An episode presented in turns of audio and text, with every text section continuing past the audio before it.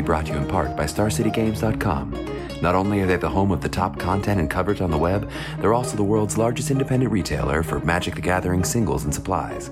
For more information, visit StarCityGames.com. Hello, everyone, and welcome to another episode of Lords of Limited. My name is Ben Werney, and joining me on the line is Ethan Sachs. Ethan, are you ready to join my War of the Spark Best of One sealed support group? Is it a support group of people who never want to play Best of One sealed ever again? It is. Yes, I would love to be a founding member of this organization. War of the Spark Sealed, uh, if you've not had a chance to play yet, is a bit swingy, and I have been on the wrong end of the swings, and I think you have been on the wrong end of the swings a bit as well. Yeah, I would say so. Yeah, so we're gonna dive in this week with our uh, minimal, but you know, we, we've been trying to jam as much as possible with the uh, sponsored event on Tuesday from Wizards of the Coast on Arena, doing some best of one sealed, and then trying to play as much as we can over the past few days. Now that War of the Spark is live, though I will say I did text Ben yesterday, I think it was, and because I thought draft was going to go live like it usually does on Friday, and I woke up, I was like, I'll just wait two hours and play standard instead. So that sort of gives you an idea of how I feel about the sealed format. Yeah, you texted me that you were playing standard, and I didn't know what had happened. I thought maybe somebody had kidnapped you. like, who is this and what have you done with Ethan? Yeah, I have literally played a War of the Spark Sealed in every spare moment I have. So I have I have maxed out. Yeah, I, I I would say so. So we're gonna just try and just dump as much information as we can about the format. And I think the first thing we want to do is maybe check in on the trophy leaderboard. Do we have to? We don't have to. It's a little rough. so I have gotten six seals done on MTGO. I have zero trophies. My record is 16 and 30. Uh, no, not 16 and 33. That would be real bad. My record is 16 and 13 for a 55% win rate. I will say, though, I have had some pretty clunkers of pools that I am pretty proud of pulling three twos out with. Yeah, I mean, this sealed format feels very unforgiving if you don't like, you know, open the bombs that you can play or have a pretty streamlined two color deck. It's hard to get there otherwise.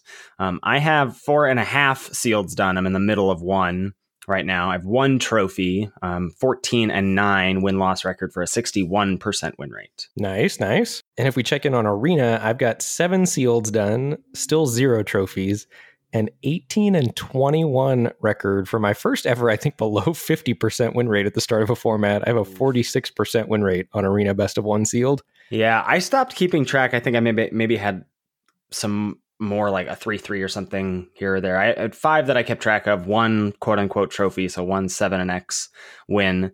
Uh, twenty four and fourteen for a sixty three percent win rate. But woof, this format is a yikes, Ben, and we're gonna. I think maybe we'll we'll try and discover some some reasons why we we think that is, and maybe some ways to combat the uh, the bad luck, quote unquote, that we've been having. But before we get into any of that, it's time to talk about the Patreon. Patreon.com slash Lords of Limited is the place where you can go to give back to the show if you so choose. Of course, the show will always be free, but we have some perks there and of course, you know, every week I talk about the Lords of Limited Discord. You know that that's the place to be to talk about a new format. You know that you want to be there right now. You know that we're breaking War the Spark in sealed and in draft. Well, maybe not Ben and I, but you know, the fine folks that are in the Discord are certainly doing their darndest to do so.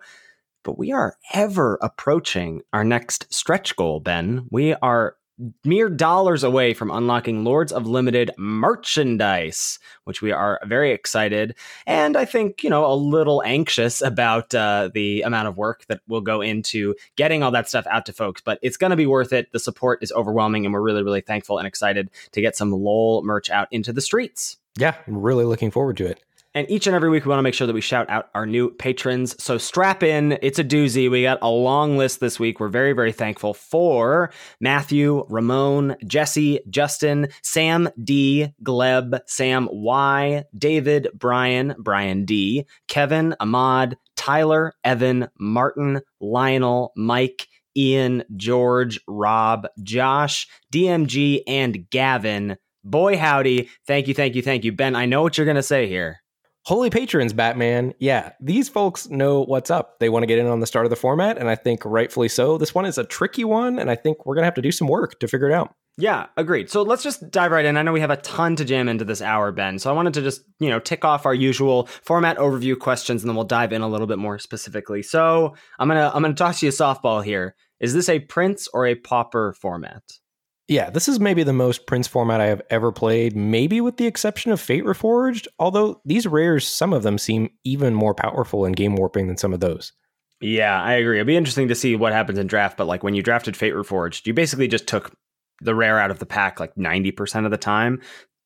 There were so many cards that were worth like abandoning ship for, and it was just a, a very busted format in the rare slot. But I'm not even sure just that the rares are the problem here, though they're a big part of the problem. I think one of the other Prince things in this sealed is do you win the uncommon planeswalker lottery? Because that that's like a big gap between the best uncommon walkers and the worst uncommon walkers and the best ones are like split and go in many different kinds of decks and the worst ones you just don't ever play right i mean we'll get to this a little bit later but i think vraska takes the cake as the best uncommon walker would you say so i would agree yeah and the thing about her and, and a number of the other ones i would say angrath is one of the best ones as well and they're both hybrid and so you not only get to open these very, you know, powerful cards, but you're very likely to be able to fit them into your deck because they can go in so many different color combinations.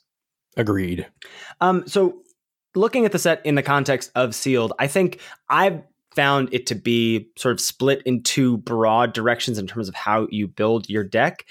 And this is because I think it's so bomb centric. So many of the games that I think you and I have played have been decided by basically one turn. And that one turn either consists of a single card being played that just feels like there's no way for me to uh, interact with, or uh, a sequence of plays. I, I'm thinking of proliferate in particular as being an offender here of like something gets out of hand too quickly I can't recover from. And so I think you either build a deck that maximizes your bombs or your ability to have those kinds of turns, or you build a deck that wins by mitigating your opponent's bombs. So trying to win before that happens or be in control of the board before that happens. Yeah, I do feel like I've got a lot of experience at this point building decks that are trying to mitigate my opponent's bombs. I have not been on the casting end of the bombs, at least on MTGO much.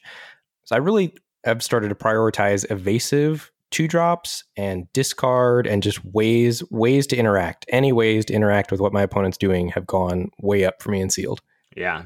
What do you feel about play versus draw in this format? Again, I've not had tons of bomby decks, so most of my decks have been looking to be aggressive, despite that not really where you want to be in sealed. So I've been on the play a fair amount. The one time I did build a multicolored deck with a semi sketchy mana base, I was drawing not in the dark, but I was drawing pretty comfortably after I knew it was safe to do so.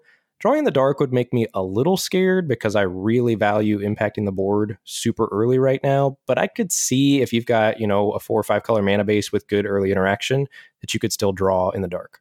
Yeah. Yeah. I'm not sure where I land on here. It feels much more deck dependent to me than it did in, say, Ravnica Allegiance, where I just felt like even if you had a good two color deck that was aggressive, I would still feel pretty good about drawing there just because I felt like the extra card mattered a lot and people were often building clunky decks. So putting people on the, the play to make the mulligan more often than not was was correct, I think.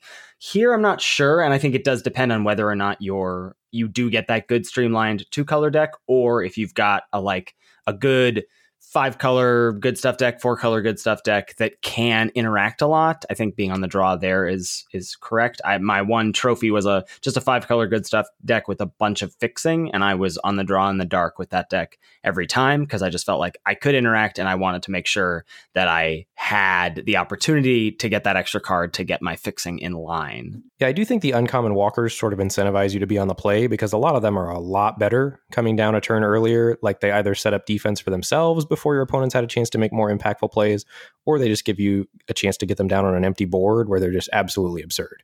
Yeah. Yeah, that makes sense.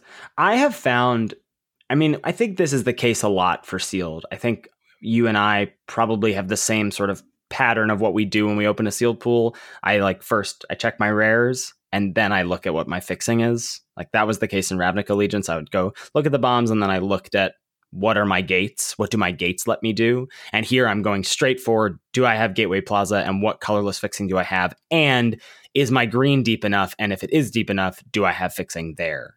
And I feel like a lot of that is dictating what my pool allows me to do.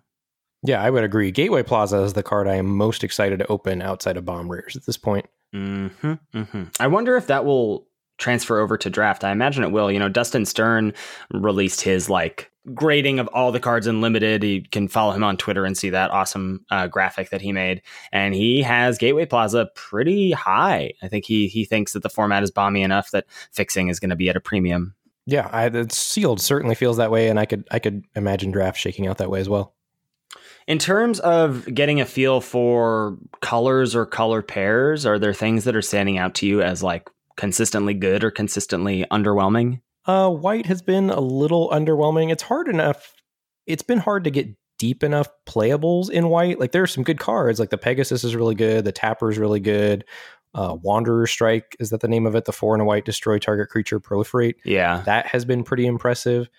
But past that, it goes shallow pretty quickly. I mean, the three four flyer is a good card. I've not found myself, you know, loving white. I I keep getting these sealed pools where I play white green, and I am pretty off of white green in this format because there's not a lot of tools to to combat opposing planeswalkers in white green.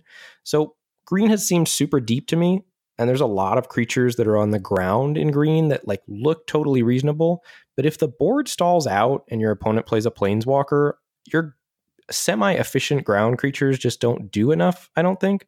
So, I mean, green has been deep, white's been a little shallow, but I've ended up there a lot. Uh, black's removal has been outstanding. I feel pretty good when I'm able to play black in my seal pool. Yeah, it's interesting that you say that. So I have black and green pegged as the best colors in seals, and I have white pegged as the worst.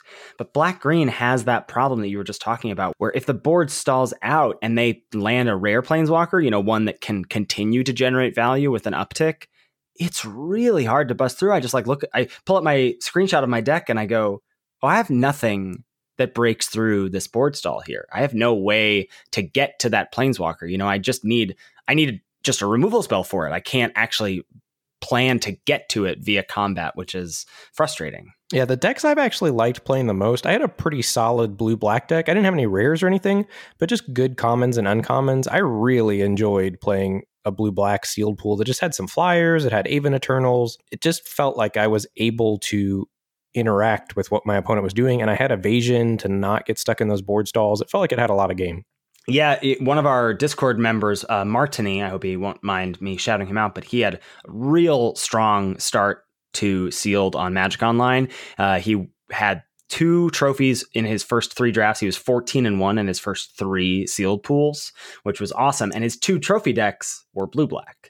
So I, that may be just the perfect combination of like deep roster of commons. You have a lot of removal. You have good planeswalkers. You have good evasive threats. I think that's like a nice, neat little package. Well, I think Tamiyo's Epiphany is also just busted in half in seal. The three in a blue, scry four, draw two. Yes, I would play as many copies of that as I opened. Yes, I. That's a huge grown test for me. If I feel like things are like going along, my opponent and I are one for oneing or whatever, and then they cast a Tamiyo's Epiphany, and I just feel so far behind you know, I just want to talk a little bit more specifically about why I feel like white is bad and why I feel like black and green are, are super strong. So I feel like the white's big problem. And I think there's this weird tension in this format of like wanting to play planeswalkers and wanting to play ways to protect planeswalkers and want to play things that pressure planeswalkers. Yes, I agree so hard with that. I feel like white doesn't have good creatures. You know, it's got the broken arrow to deal the deal four. It's got the the wanderer strikes. It's got some like okay removal, but the Pegasus is really the only good creature. The Griffin is fine. The three four flyer for five. The Tapper's great. That's not really a creature. It's like a removal spell. Yeah, that Tapper is great though, for sure. I I splashed that in my black green deck the other day. Yeah, I just I think that white doesn't maybe get the goods creature wise. And I'm hoping that perhaps once synergy comes into play and we're proliferating things, that then we maybe get there. But a lot of its creatures have felt underwhelming. Um, Black's removal is so good. And that Lazotep Reaver is fantastic, I think. That's the one in a black one, two that has a mass one. I've been very impressed by that card. Yeah, even running running out Lazotep Reaver into Lazotep Reaver doesn't feel that bad. It's two, three worth of stats for two mana, which does a good job defending. And if you don't have attacks, eh, it's fine. And it can still help you go wide if you ever really need to get a Planeswalker down. I've been very impressed with that card. Mm-hmm. I think I'm going to end up eating my hat about the black red sacrifice deck, though I haven't seen it in sealed. Obviously, I think it's just way too hard for that to come together. Um, but I I think the pieces are there for that deck to be good. Yeah, I've seen a I've seen hints at that as well. Yeah. And, and green, I mean, we talked about this last week in the crash course, but the, the roster of commons again is so deep. You know, green gets a good removal spell here for the first time in a while, it feels like, and band together. And then just so many creatures are great. The Pollenbright Druid, the Bloom Hulk, the Arlinn's Wolf, the four five for five that gives everything trample that is power four or greater. There's just like a lot of good, pretty beefy threats along the curve. I will say the people that are calling band together, that's the green two and a green removal spell, that are calling that murder, it is not murder. No, it's still requires quite a bit of setup and you still can't just fire it off willy-nilly you know? And you can't play it in a deck with 11 creatures. Yeah certainly sure. certainly in sealed. Like that's come up a fair amount as well. Mm-hmm. though i think you know when you've got i think it goes up a little bit in value and you have maybe that those underwhelming death touchers you know because then you know that you can just get the thing dead. But yeah i agree. It's tough in sealed. I mean i, I had a coaching session the other day and the person i was working with kept saying like oh i want I just want to have like a good curve of creatures. And I was like, it's not going to happen. Like there's, there's 20, 25 fewer creatures in this set at common and uncommon than we're used to seeing. Yeah, it's not uncommon for me to have laid, laid out a color pair where I've got some good rares and like I want to play and then I've got six creatures in that color pair or something. Yeah, yeah. And I think if if you have the support pieces for say a blue red deck, maybe you can get there with even sub 10 creatures, but otherwise it's I feel like it's not going to be uncommon to have like 10 to 12, 13 creatures or whatever. I don't think you're going to see 15, 16, 17 creature sealed decks. Yeah, I think 15 is the most I've had so far in any of my pools. Yeah, and that, that seems above average to me. All right, it's time to talk about the elephants in the room. I think, I mean, we don't even need to consider the mythic planeswalkers. The rare planeswalkers are busted, I think. They really are. They're really oppressive. So they're so cheap, and yeah, they only have two abilities, but the static on almost all of them is so super relevant. Well, and they have such a high loyalty when they come onto the battlefield as well. Yeah, I mean, you take a look at something like Sorin, that's the two white black walker, it comes into play with four loyalty and upticks for two. So it's going to come in at six loyalty. And the static ability is so relevant, giving everything lifelink. It's it's really tough to deal with a lot of those. The, the, the ones that come in for cheap and have a high loyalty. Yeah, and I think Sarkhan has been the most offensive. Sarkhan and Nissa, I think, have been the two most offensive. So Sarkhan is the three red red and can make four four flying dragons. And then when you try to attack Sarkhan to kill it, the static ability sort of protects him for every dragon your opponent controls, deals a damage to your attacking creatures, so it lets your opponent's creatures trade up while they're defending him. And then Nissa just making three three trees that like untap and can tap for mana and protect themselves. It, it just feels both of those get out of hand super quickly. Mm-hmm. Yeah, there is a lot of reading in this format. I think that's something you've been saying a lot, and I agree. And I think something I really underrated moving into the format, like starting to play this week, was the static abilities on a lot of these walkers. Even some of the uncommon ones, I'm like, wait, it gets to do what? It, it's really a lot to to have to deal with in one card. I will say some of my low arena win rate is to punting Planeswalker static abilities. So if you've not played much with the set, I would highly encourage you to try very hard to pay attention to Planeswalker static abilities. And the other thing I was thinking today while I was streaming, there's even been a couple times on Magic Online where I've still forgotten. There has to be so much misplaying at pre-releases going on where just like nobody catches the static ability on the Planeswalker. Oh, absolutely. I mean, it's just another reason why playing in paper is inferior, Ben. Yeah, 100%.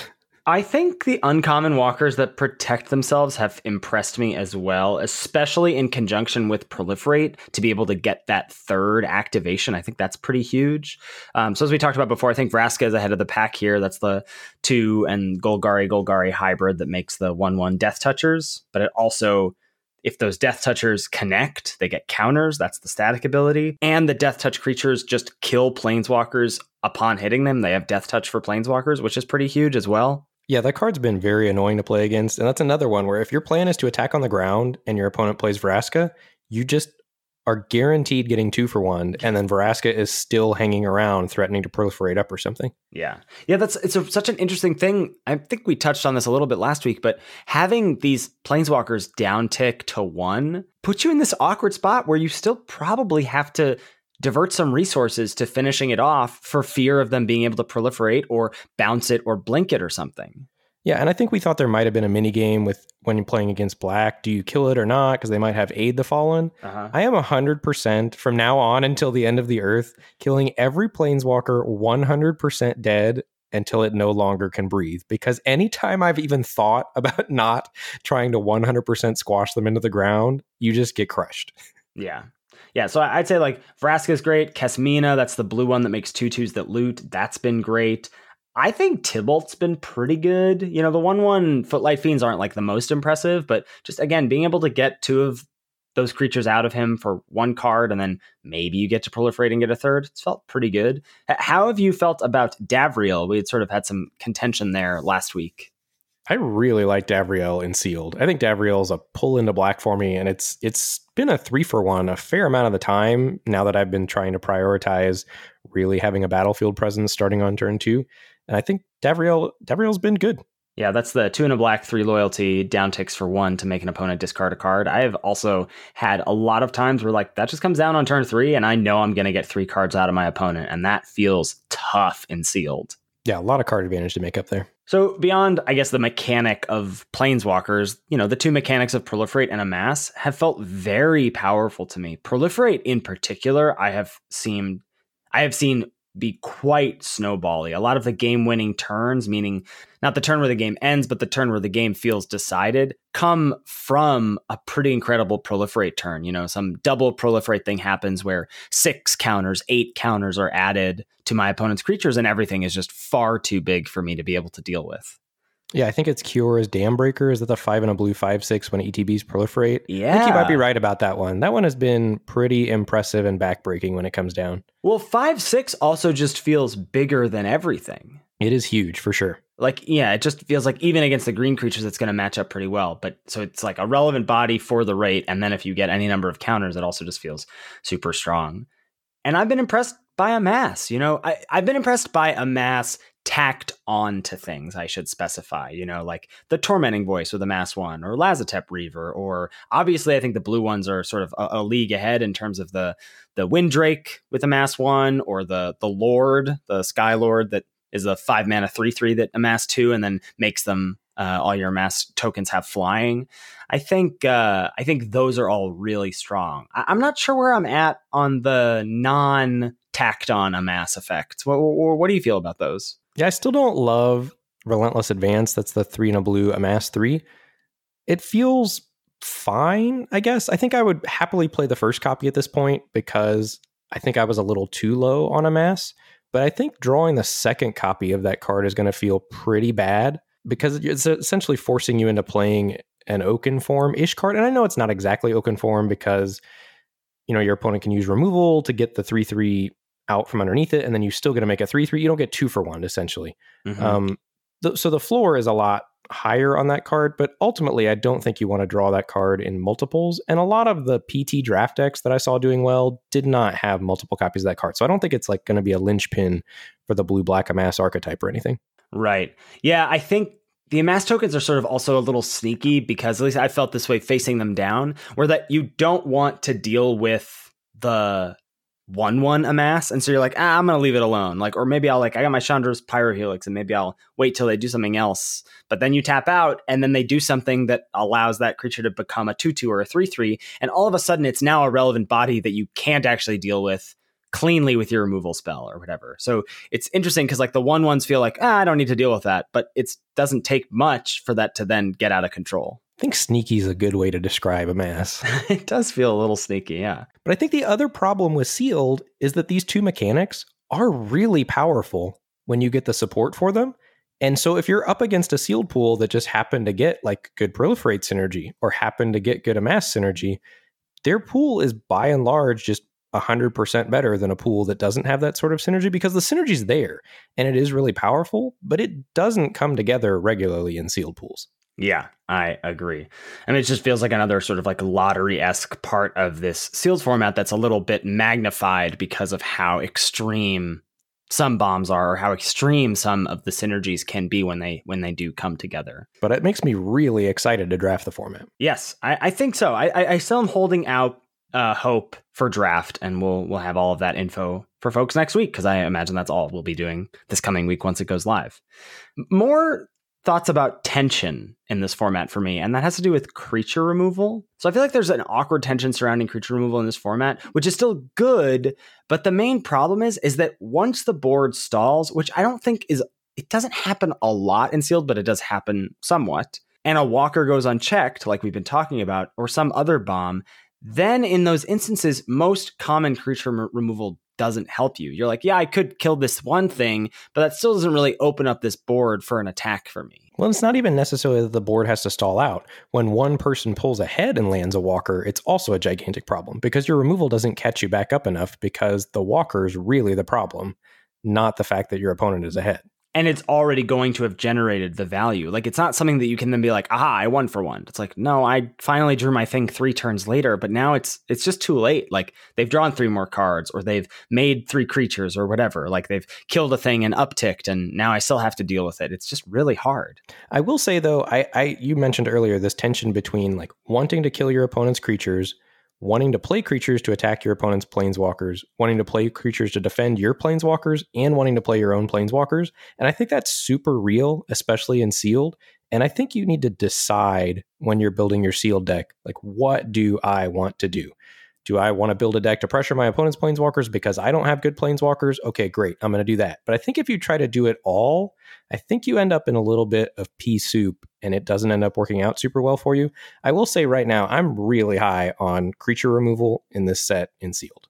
Yeah, that makes sense to me. I, I, like that. And I think the way to get to where Ben, what Ben is talking about is to start at those two big picture ideas we talked about at the start of the episode, which is just like does my debt do i have the bombs and do i want to maximize those? And you'll know like what if you play the sealed format enough like you know the gods those are cards that are worth just like putting 39 ham sandwiches in your deck and then one of those because they're busted.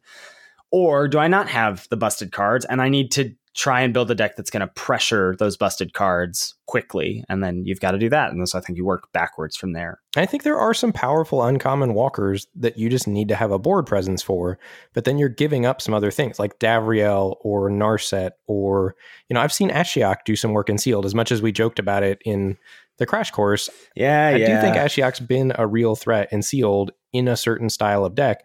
And you just have to know that when you're putting those planeswalkers in your deck, you're building a certain style of deck. And I think you need to lean into it and try to clog up the board and protect those planeswalkers. And then that probably means you're giving up some ability to pressure opposing planeswalkers. Mm-hmm. I did build a, I had a, I have not found that a lot of my pools have lent themselves to multiple decks in the sense of, like I've had multiple decks where I'm like, yeah, but just this one, like all these decks are basically doing the same kind of game plan. So it's about like picking which one of them is the best.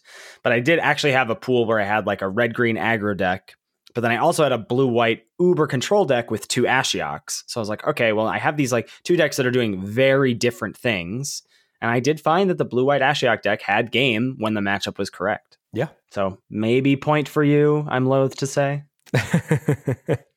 Um, you know, we we talked even about when we were looking early at spoilers weeks before uh, we did the crash course about how important board presence was in this format, and this was something you've been championing quite a bit. Where where, where are you at now on board presence in sealed? I'm higher than I was before, if that's even possible, because I felt like that was going to be a key to the format coming in.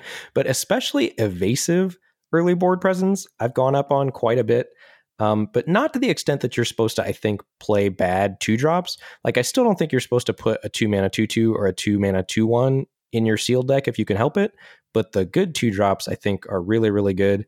And especially the two cards that have impressed me. We're going to get to these a little bit in our overperformers, underperformers. But uh, Sky Theater Strix and War Screecher, the one in a white 1 3 flyer and the one in a blue 1 2 flyer that gets plus 1 plus O when you cast a non creature spell, both of those are just good ways to get early board presence. They can ping out planeswalkers, and specifically in the right deck, Sky Theater Strix can deal two damage to an opposing planeswalker.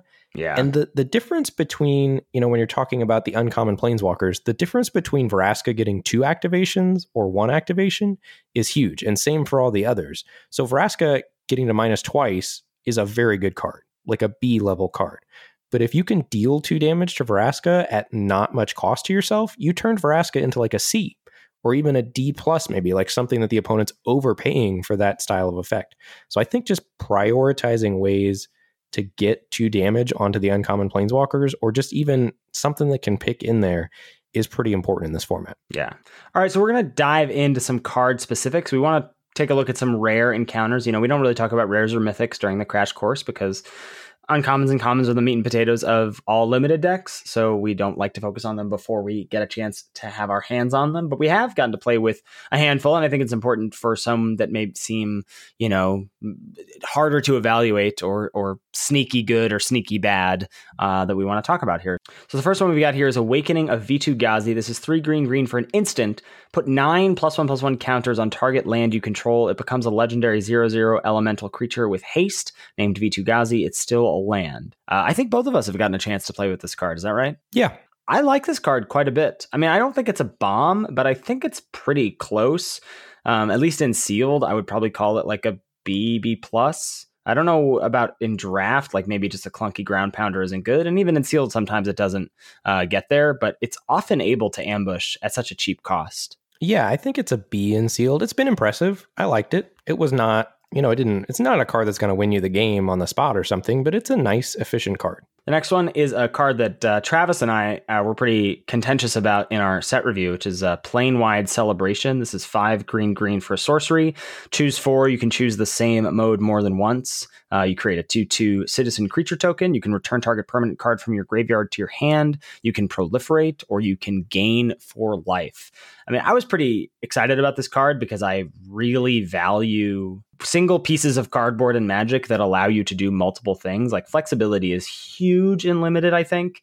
And this really just lets you do a ton of stuff. I have gained 16 life off of this. I have made four two twos off of this. And every time I get to seven mana with it, I'm happy to have it. Yeah, I think it's certainly a very flexible card. I think it might be a tad slow for draft, but I certainly think it's going to pull its weight in sealed. Yeah, I think it's a tad slow in draft, though I think the proliferate text, which I have found to be largely irrelevant in sealed, is going to go way, way up. So it's really going to get uh, a, another mode that I think has been ignored so far. Next on the list, we've got Krenko Tin Street Kingpin. This is two in a red for a 1 2 legendary creature goblin. Whenever it attacks, put a plus one plus one counter on it, then create a number of 1 1 red goblin creature tokens equal to Krenko's power. So when I saw this, I thought it only made one goblin when it attacked. initially, and it's absolutely bonkers. Also works super well in tandem with combat tricks like giant growth. You can just use your giant growth to poop out a team of five goblins on the first attack. If this goes unchecked, you win the game really, really hard. It's sort of like Hero of Bladehold in that respect. Uh, this single handedly was responsible for a couple of my wins in a red green sealed pool that I had.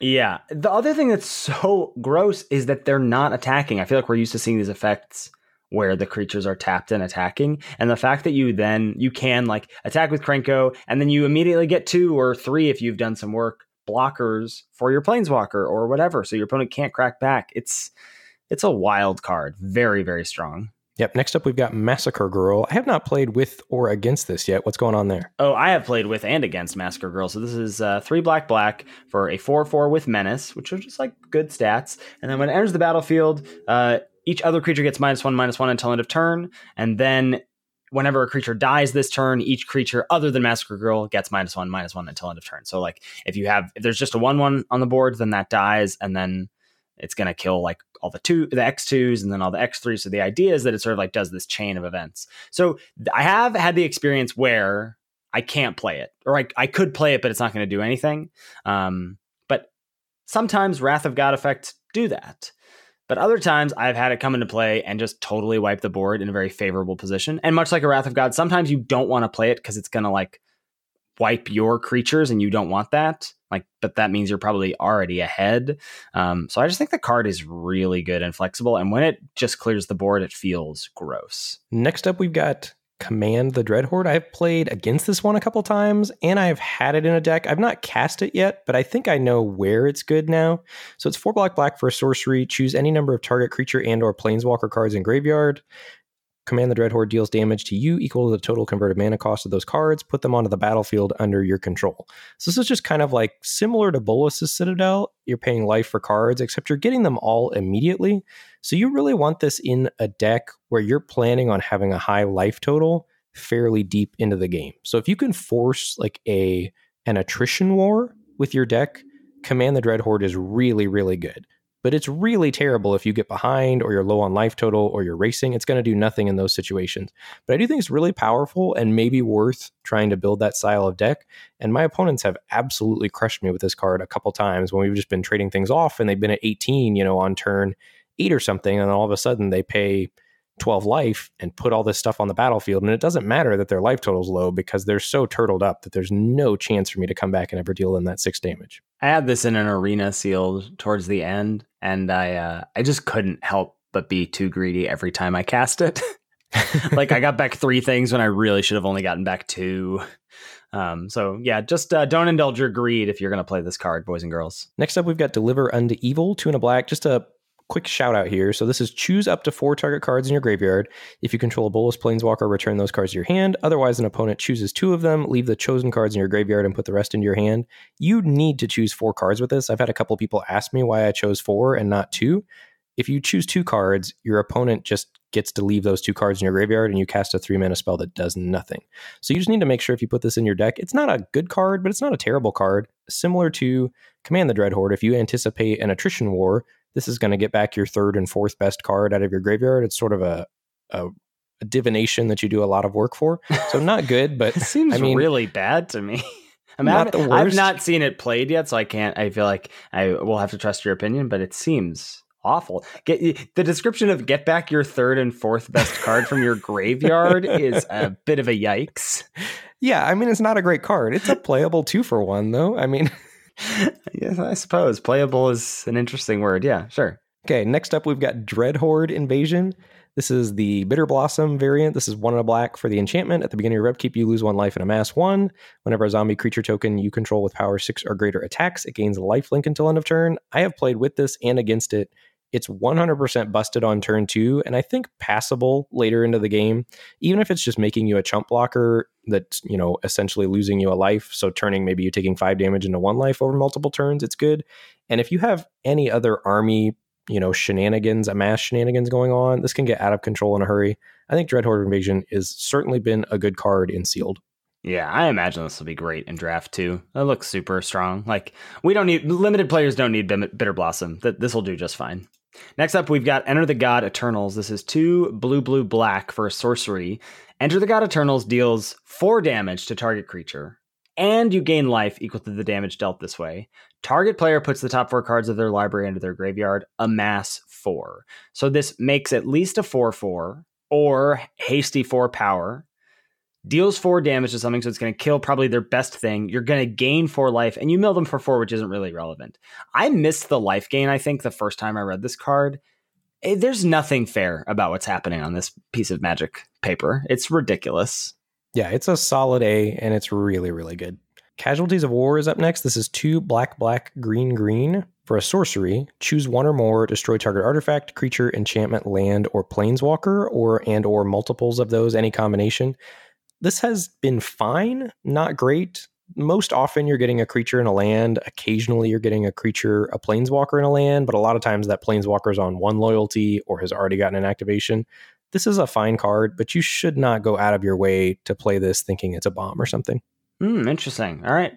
Good to know. Last card here is Storrev Devkarin Lich. This is one black, black, green for a 5 4 with trample. Whenever Storrev deals combat damage to a player or planeswalker, return to your hand target creature or planeswalker card in your graveyard that wasn't put there this combat. I have not had the privilege of playing with Storrev yet, but I have had the discomfort of figuring out combat math multiple turns to try and get this to not connect with me in some way. It's really hard. Five power and trample makes this just a nightmare for you to ever swing your creatures sideways if you're worrying about this cracking back and gaining value. Yeah, I will say this is sort of an underperformer for me. I've played with it a couple times and against it a couple times, and I would add this to the category of creatures like Challenger Troll and the Green Eternal. Like that just comes down as a five five death touch. these cards have all felt like a little worse than they look to me. Like I look at the card and I see like it's just raw stats, right? Like it's a great looking card. Yeah. But if the if the board gets clogged up at all, a lot of times your opponent has double blocks on, you know, Storrev or something, or Challenger Troll, like can just get chumped into oblivion. I don't think attacking on the ground is like at a premium in this sealed format. I agree with the argument about Challenger Troll, but this having trample, I think, makes blocking really difficult. It's tough, certainly, but all they have to have is two two threes, and then it does nothing. But not, but like, don't they have to fear you having a combat trick or a removal spell at instant speed? And so then what are they going to do? Are they like lining up three creatures? It like, I feel like it, I feel like it creates a sub game. You know, we talked about mini games and limited. I feel like this card creates a mini game because even if I have three creatures, I don't think I can attack with any of them. I, I'm look. I recognize it's a powerful card. I'm just saying. I like. I've played with a lot of these ground pounders that look really good, and they have woefully underperformed what I would have thought based on how good they look in raw stats. All right, that's fair. I, have not played with the card yet, so I, I can't speak to it. That moves us on to our top five over and underperformers, which are cards we definitely have played with and against quite a bit. Yeah, so we we stuck to just commons and uncommons here, um, but wanted to just sort of touch on some cards that I think have impressed us and some cards that have uh, unimpressed us. Um, no, in no particular order. What's first on your list, Ben? Gateway Plaza and Mana Geode, aka colorless fixing. So Mana Geode is the three mana Manalith that can tap for one mana of any color, and you scry one one ETBs. And Gateway Plaza is the tapped land that you have to pay one for that can tap to add mana of any color to your mana pool. Both of those cards, I think this is sealed specific, certainly, but I could see them being, you know, doable and good in draft. I saw some sweet uh, PT Draft X tweeted that had like multiple mana geodes in them. So um, I have high hopes for them in draft as well. But I think these two cards are great and sealed, and you really, really want to open many copies of them because they give you a lot of flexibility in building your sealed pools. Yeah.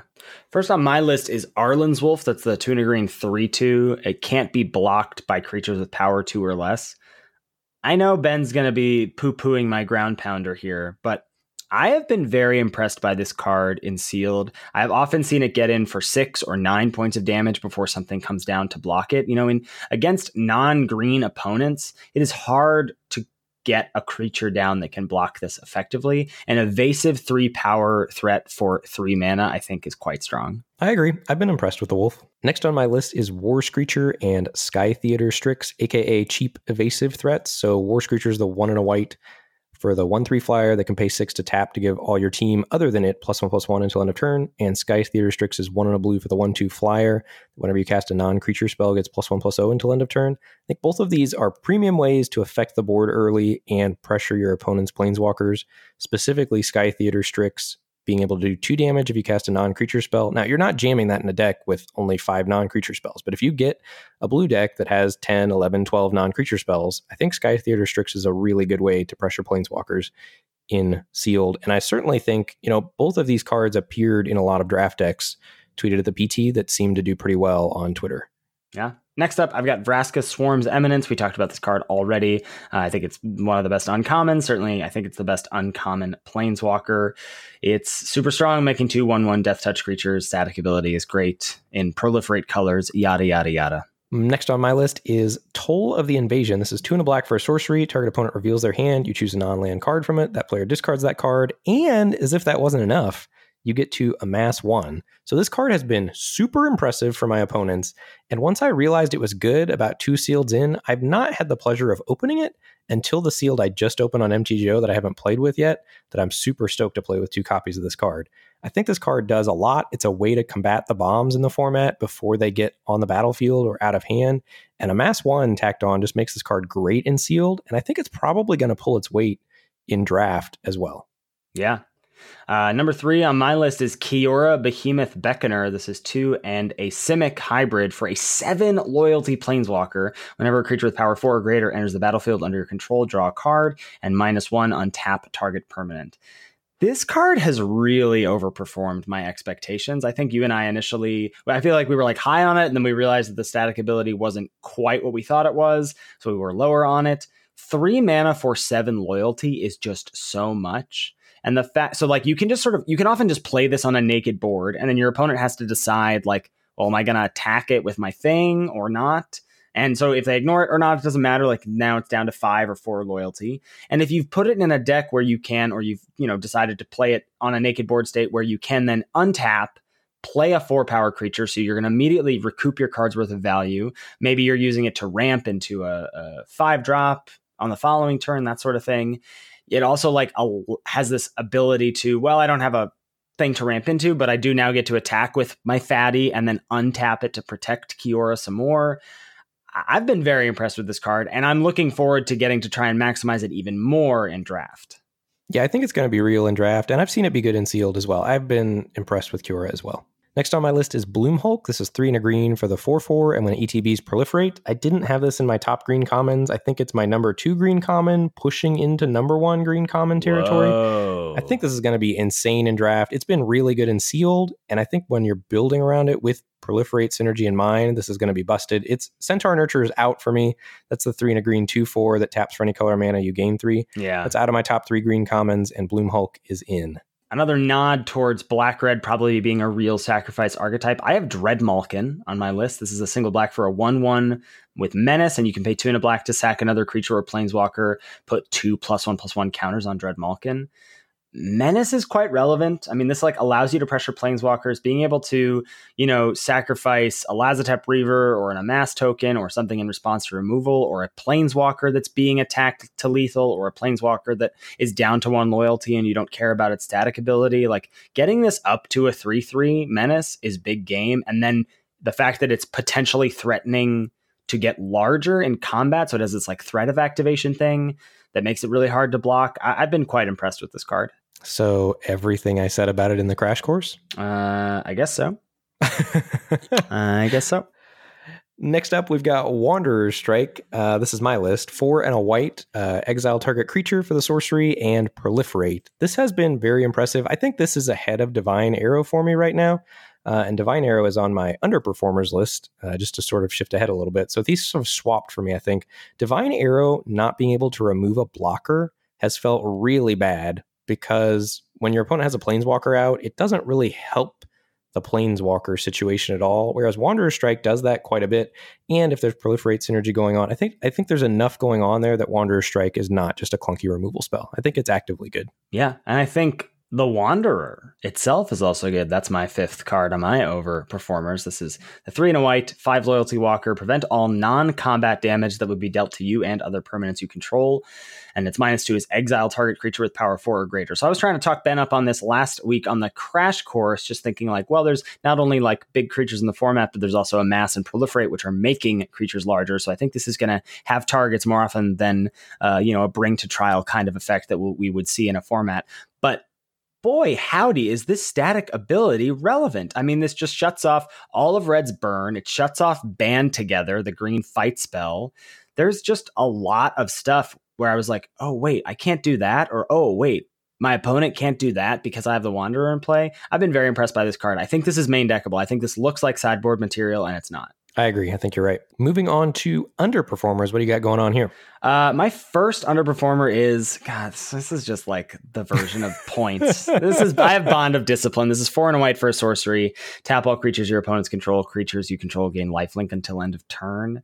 Um, sleep. This is not close to sleep. This is not. Uh, this may get better in draft. I'm not sure. But the way that games play out, I just don't know when this is going to be better than just any kind of card. You know, I obviously there, you know what I mean? Like, like I feel like there's like things where you could be like, oh, well, when you're ahead, you can do X. It's like, yeah, but when you're ahead, you can just play anything and win. Um, I could craft board states where only this would be the thing that would win me the game, but those are just, I think, going to be so few and far between because oftentimes when the board stalls out, you're both at like 18 life. Like you're not getting to 10 and then stalling, where then this could maybe be the finisher you need. Um, it's just not, I think, going to be a very strong role player in this format. Speaking of things we were wrong about in the crash course, I've got Bolt Bend on my underperformers list. So this is three in a red, change the target of target speller ability with a single target, and then if you control a creature with power four or greater, you can cast it for a single red mana.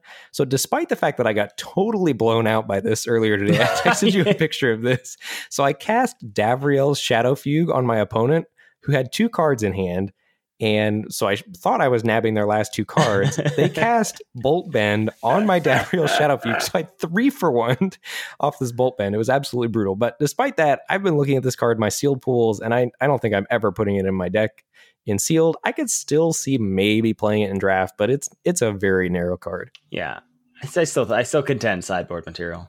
I have Erratic Visionary on my list. This is the one in a blue, one three, and you can pay one in a blue, tap it to draw a card and discard a card. Uh, so here's a feeling that I have. I don't know if one threes are good in this format. One, yeah, there are a lot of three twos running around. What I should say is one power creatures specifically feel quite bad to me, and I don't know why that is. But it, I think it's because it feels like they can't really defend things super well because there's a lot of there's not a lot of one toughness creatures. Yeah, I would agree with that. That makes sense. I I felt fine about Erratic Visionary. I mean, I wouldn't go so far as to call it a bad card, but maybe just less good than you thought it was. Right. Yeah, uh, that's I was right. So I should specify. I still don't think this is a bad card, but I th- I think I had this as my like second best blue common, and I think it would be lower now. I'm just not super crazy. One on a blue also is expensive. It doesn't feel like like the tapper, the white tapper that's only one mana to activate. It feels like you can slot that one mana in. You can fit that in every turn fitting in one in a blue every turn is much more difficult. Right. I have not that's what I've found in sealed is that it's been rare that I've had the time to fit in looting and if I am fitting in looting, I'm falling behind on board and then I'm losing the game anyway. So right. it's only it only is really relevant whenever the board stalls out. Mm-hmm. Which I don't think this card is helping you do. Right. Yep. Hear that.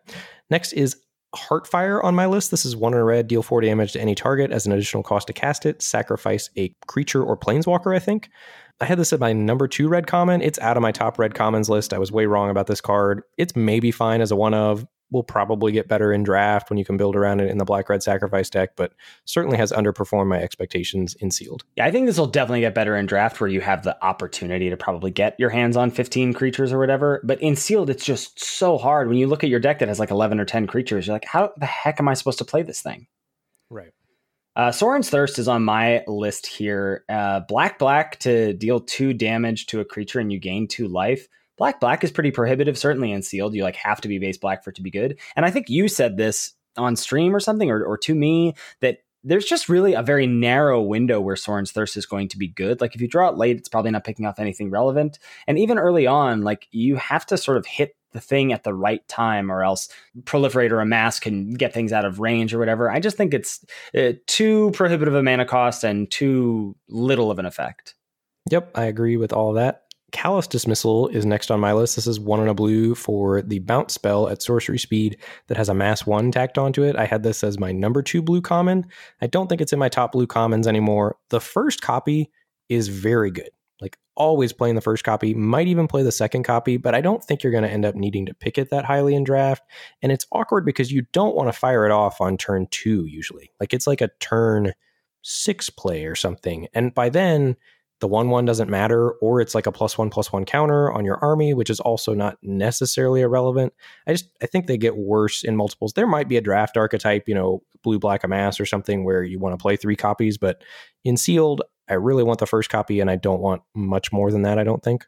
Yeah, I, I think I'm with you there. I, I think this is another card that's going to get markedly better in draft. I have Rising Populist up next. That's the two and a white two two, and whenever another creature you control dies, you can put a plus plus one counter on it. Again, I think this will get much better in draft, where you have the opportunity to have creatures in play that will die, um, where you can have uh, more proliferate synergy. So once this gets a counter, you can load up on it. Uh, where you can maybe build what I think will be a sweet, maybe white black, like a mass sacrificey tokeny. Maybe there's a deck there thing but none of that is happening in Seal. The three mana 2 2 is just blech. Yeah, I'm off Rising Populist. Next on my list is Aid the Fallen. That's the one in a black, raise dead for a creature and or a planeswalker. This card has been pretty unimpressive, even with like, you know, four planeswalkers in my deck, it's pretty rare that you get a creature and a planeswalker. When you do, it feels great, but casting this card for one in a black, return target creature to your hand feels pretty bad. I think this is probably only going to be a one of in most decks, and I don't think it's anywhere near the top black commons. Mm-hmm.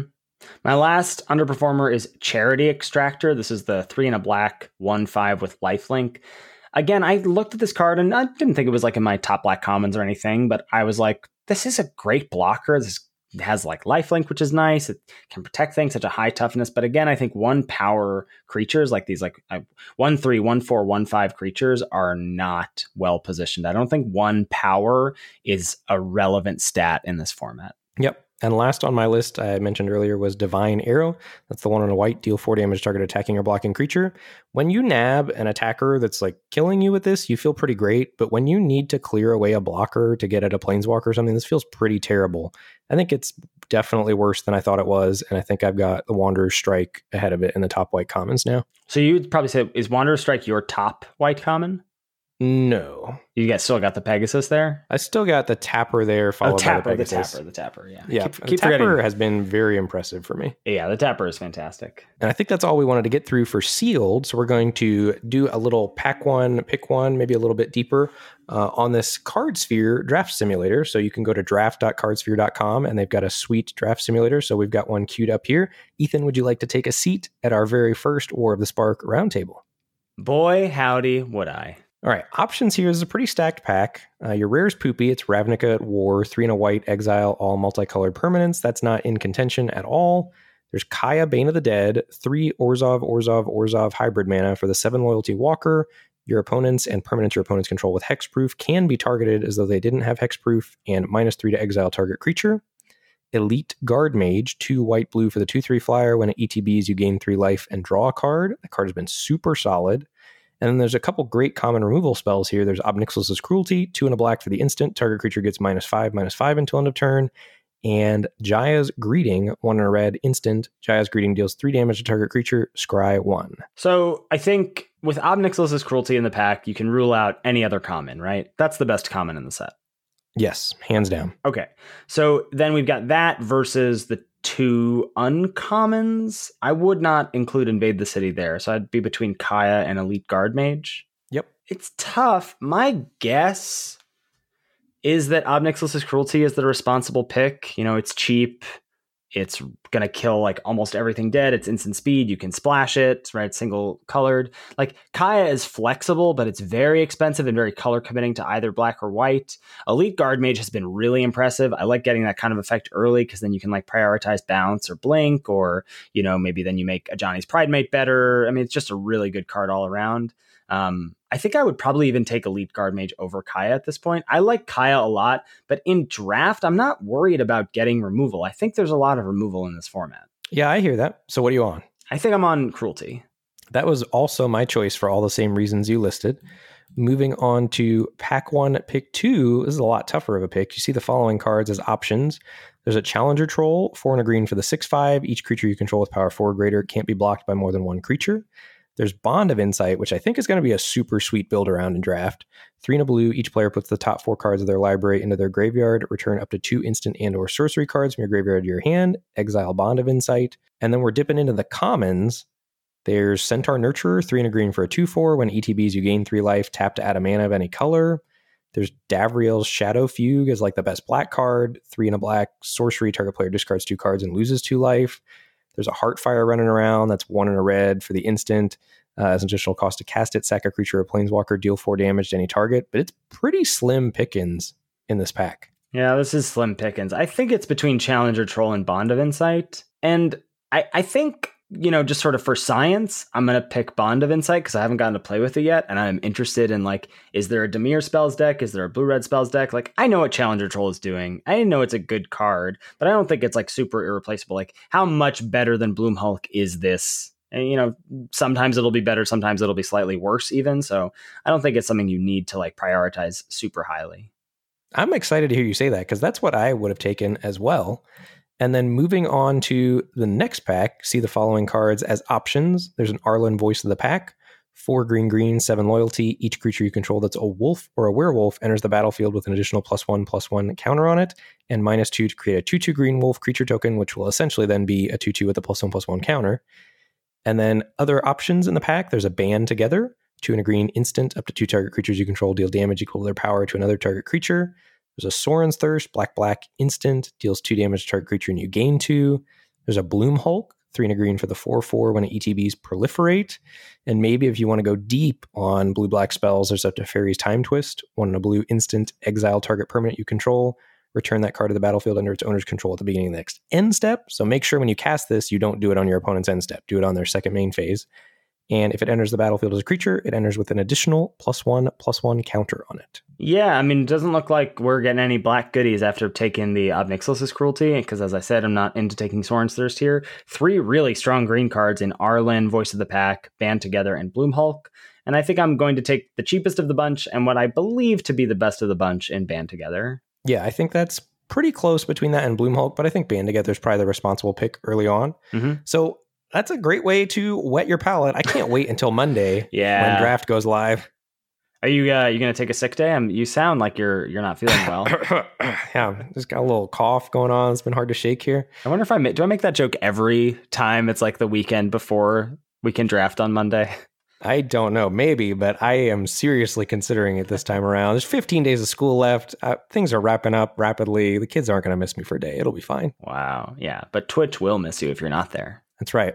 All right. Thank you, as always, to Salty Pretzels for our intro and outro music. Make sure you give that a listen. Come check us out on the mean streets of the internebs. I am at twitch.tv slash Lord Tupperware. Ben is at twitch.tv slash Mr. Metronome. We are both under those same usernames on Twitter, and you can tweet at the podcast at Lords of Limited. If you've got any feedback about the show or any questions, shoot us an email at lordsoflimited at gmail.com. Thank you so much. I hope you crushed your pre releases this weekend, and we will catch you next week for another episode of Lords of Limited. Thanks, everybody. See you later.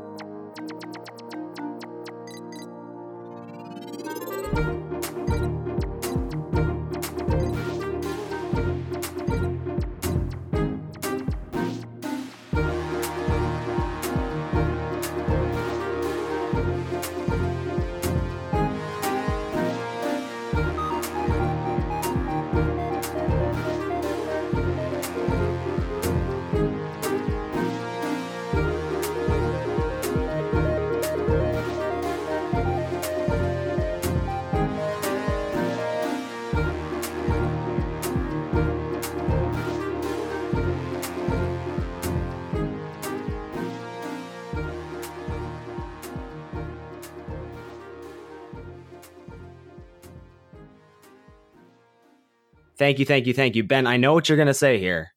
Holy Batman, patrons. Holy patrons, Batman. Couldn't have said it better myself.